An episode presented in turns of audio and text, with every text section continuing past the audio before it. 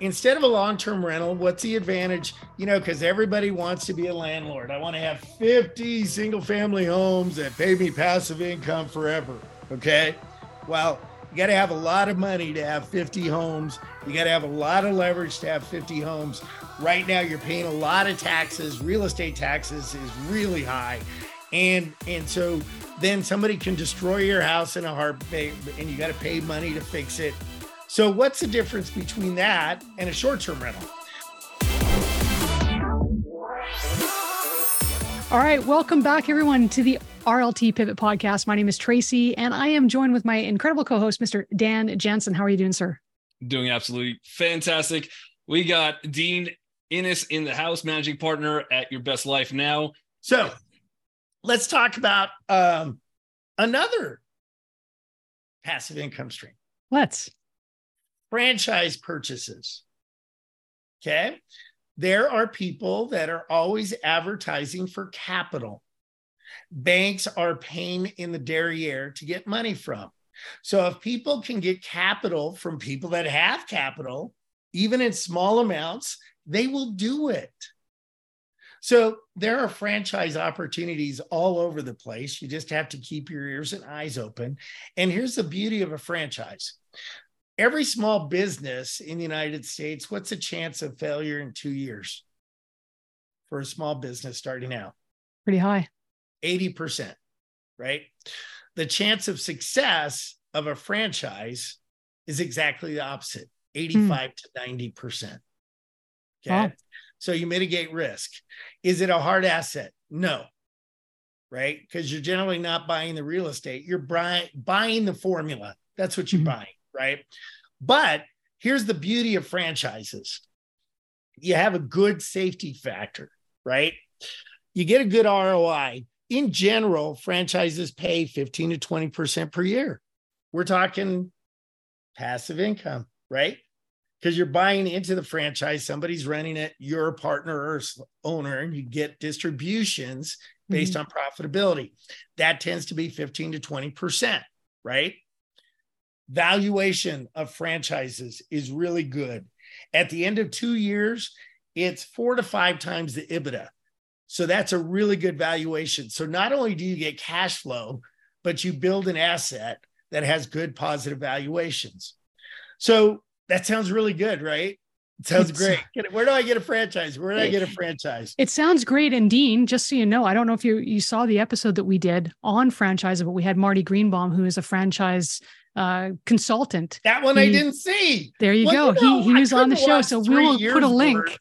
Yeah, we'll put a link right here for that video for anyone that's interested in learning more about franchises. I'm not going to bore you then if you guys know all the good stuff about it. Oh, no, you've already shed some light on some additional stuff that was not talked about in that episode. So keep going. Yep. Good. Yep. Good. Okay. So what do you look for in a franchise? Okay. You got to every investment in passive income stream. The key word that I want to drill down to everybody is underwrite. If you don't know how to underwrite it, find somebody that will help you underwrite it. There are a lot of people out there that will help you underwrite. There are a lot of people that won't charge you a ton of money to help you underwrite. There are tons of resources related to these things that will help you underwrite. But let's go through a quick crash course. Number one, brand. You got to have a really good brand. And everything I tell you, you got to look 3 to 5 years out. So you have to look at the economy, you have to look at that brand, and you have to say, okay, if I take AI, if I take robotics, if I take where the Americans' tastes are going, is it still going to be a successful brand? That's number one. Number two, the brand is great, but if you put it in the wrong market, you're screwed. So number two in successful franchise investment is market. And what does that mean? You want the demographic that matches the brand. You want the income level that matches the brand. You want when I said demographic, we're talking age and income and location, right? I could have a brand that does really well in Beverly Hills and I put it in Wyoming and it's going to be a yawner because nobody wants to do it. Nobody's going to pay $1,800 for a stupid purse. But if you put it in Beverly Hills, cha-ching, right? So brand, market. And the third thing is execution. So who's the team that's buying it? Just like the syndications, I told you to underwrite the team. It's the same with this. Underwrite these people. Do they have experience in business? Do they have experience in that? Are they capitalized other than the capital that they want to learn? You know, people freak out when somebody says, well, if they don't have the capital to do it, then why would I do it? Most people that are smart share risk. And if they can be invested, they could even be a majority investor, but they want to have some offset of risk. That is smart policy. Wouldn't you guys agree? 100%. Okay. But that smart policy gives opportunity for passive income streams. So you buy a good franchise in a good place, and every 10 years, they're going to renew it. They're going to refresh it. They're going to do those things. And every year you're going to get a check. And every year the valuation goes up. Great passive income. Do you have to have $1 million? No. You just look for the right opportunities. I remember when Subway came out, it's not the opportunity it was, but when Subway came out, and you guys are probably too young to remember this, they wanted to have 5,000 units in the United States in like 5 years. And from a franchise standpoint, they were the most approachable franchise possible. You didn't have to have $2.5 million in net worth and initial investment of this. You try and borrow McDonald's now, forget it. But there are opportunities. And so I would encourage you to look for those. Here's the risks, okay? Bad execution, bad location. They didn't pay attention to cost controls.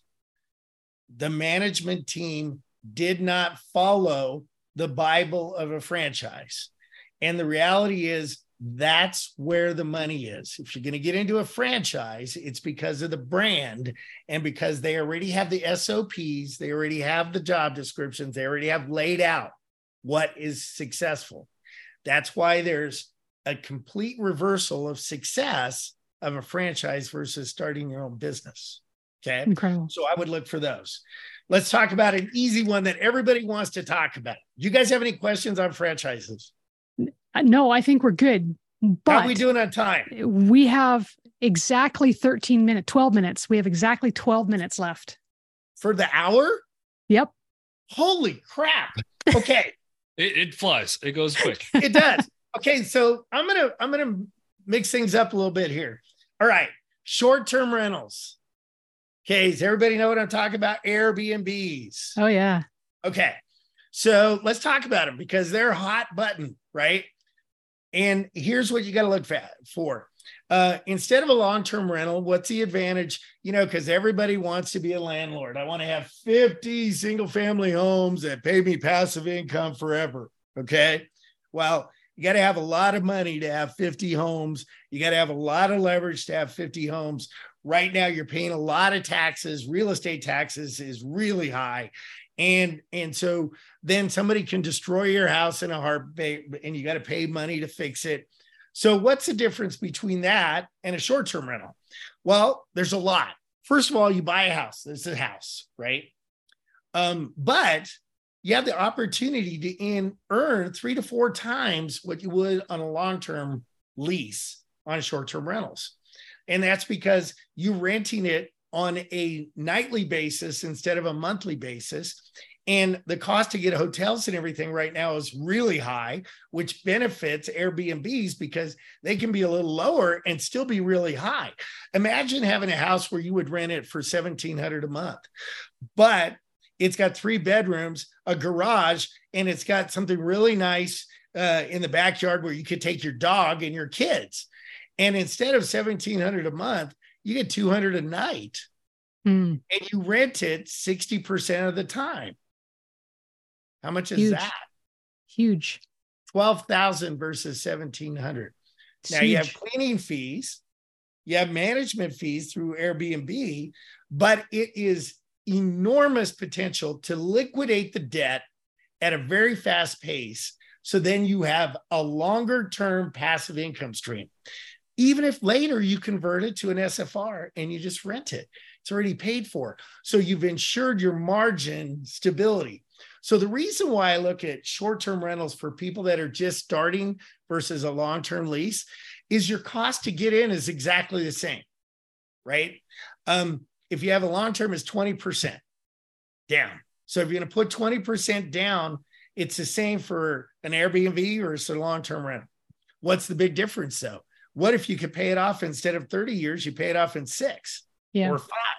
Huge. Then passive income, which Dean loves passive income. I love it. When you said that, I was like, yeah, I got it. What do you want to talk about? So now it sounds really good, but there's some risk, and risks are huge in this. Okay. Number one, you have to know where you're going to get your clients. So location, location, location becomes even more important with an Airbnb, right? I thought my neighbor was crazy for wanting to put an Airbnb next to me in my neighborhood. I'm like, what the hell? But you know what? There was a teaching nursing school half a mile away. So he gets nurses that come here and rent for 6 months on a nightly because they get to write it all off on their taxes. And he just made 4 times what somebody does renting all of the time next door. And I'm like, okay, I apologize. But you got really lucky, or he really knew stuff. He got lucky. He did get lucky. But I learned from him. Yeah. And that's what you got to learn. We talked about that at the beginning, right? Learning, always learn. You know, I'm 60 years old. I spend more time learning now than I ever did in my life. And it's paying off huge. I'm just telling you, it's huge. So short-term rentals. Okay. What are the risks? Okay. Damage. Okay. And instead of damage monthly or when they leave, it could be damaged every weekend or whatever. So you have to have a really good cleaning crew and property maintenance crew. And if you have those things, it's really positive. So it's worth the investment to do that. Those are the risks though. If it dries out and you can do it for 3 years, and then all of a sudden somebody wants the newer, nicer Airbnb next door and they're undercutting your price, then you could convert it to a long-term lease, but you've already paid for it. So you've insured your passive income stream. Yep. It's absolutely brilliant. Okay. Dean, so, we are absolutely going to have to reschedule you to come back for an additional episode, I think, because you have got a tremendous amount of awesome information for all of the people that are listening right now. So I've enjoyed listening to you. I hope our audience has enjoyed listening to you. Would you consider coming back another time? For a small fee, absolutely. No. There you go. Passive income. I would. The Pivot Podcast is your new passive income stream. First and foremost, Jeremy serves our group enormously. So yeah, I was kidding about the fee. I would love to serve you guys and your group any way I can. I've been very blessed.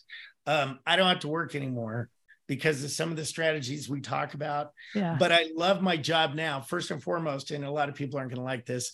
I had 75 employees. Oh my God, how happy am I now? I have 5. They're spread all over the world. They're contract and they're very self-motivated. It's an amazing thing. So I'm happy every day. I love to get up every day. I love talking to people like you and helping others. It's a great thing. Okay. We're going to put all of your contact information below as well. So anyone that wants to reach out to you, they can do so. Oh, you're killing me. You have to hire some more people to talk to them. Yeah. So what do you want to do now? I can go through another one that I think is really cool. We no do not have time. No cell phone. Stop it, Wynn. You're not getting my cell phone. No, stop. Stop it. No cell phones. No, don't do that. Just the information that Dean has provided. But Dean, unfortunately, there's going to be somebody jumping in here shortly. So we do have to end the show, and Dan will take it away. Yeah. Appreciate having you on. What you guys don't know is Dean actually has a list of 100 passive income things. So we got to 4 so far, but what's more importantly, look at those pages. What's more important is we got some really good ones right now that you guys might've thought about before or have to revisit, relook at. And I'm hoping you guys grab something. Like Tracy said, Dean, we'll get you back for another episode because I want to complete this list. Like that now, that's like on my bucket list. We got to complete this list. But and there's enormous value everywhere. Keep in mind, guys, if you have not seen Pivot Podcast or you fell behind on some, make sure you guys click the links, the videos up above. We'll take you to the next one, and you guys can watch all those. Dean, appreciate having you on. We'll see you guys next time. Everybody that watches Pivot Podcast each and every week, thank you guys, and we'll catch you next week. Thank you, guys.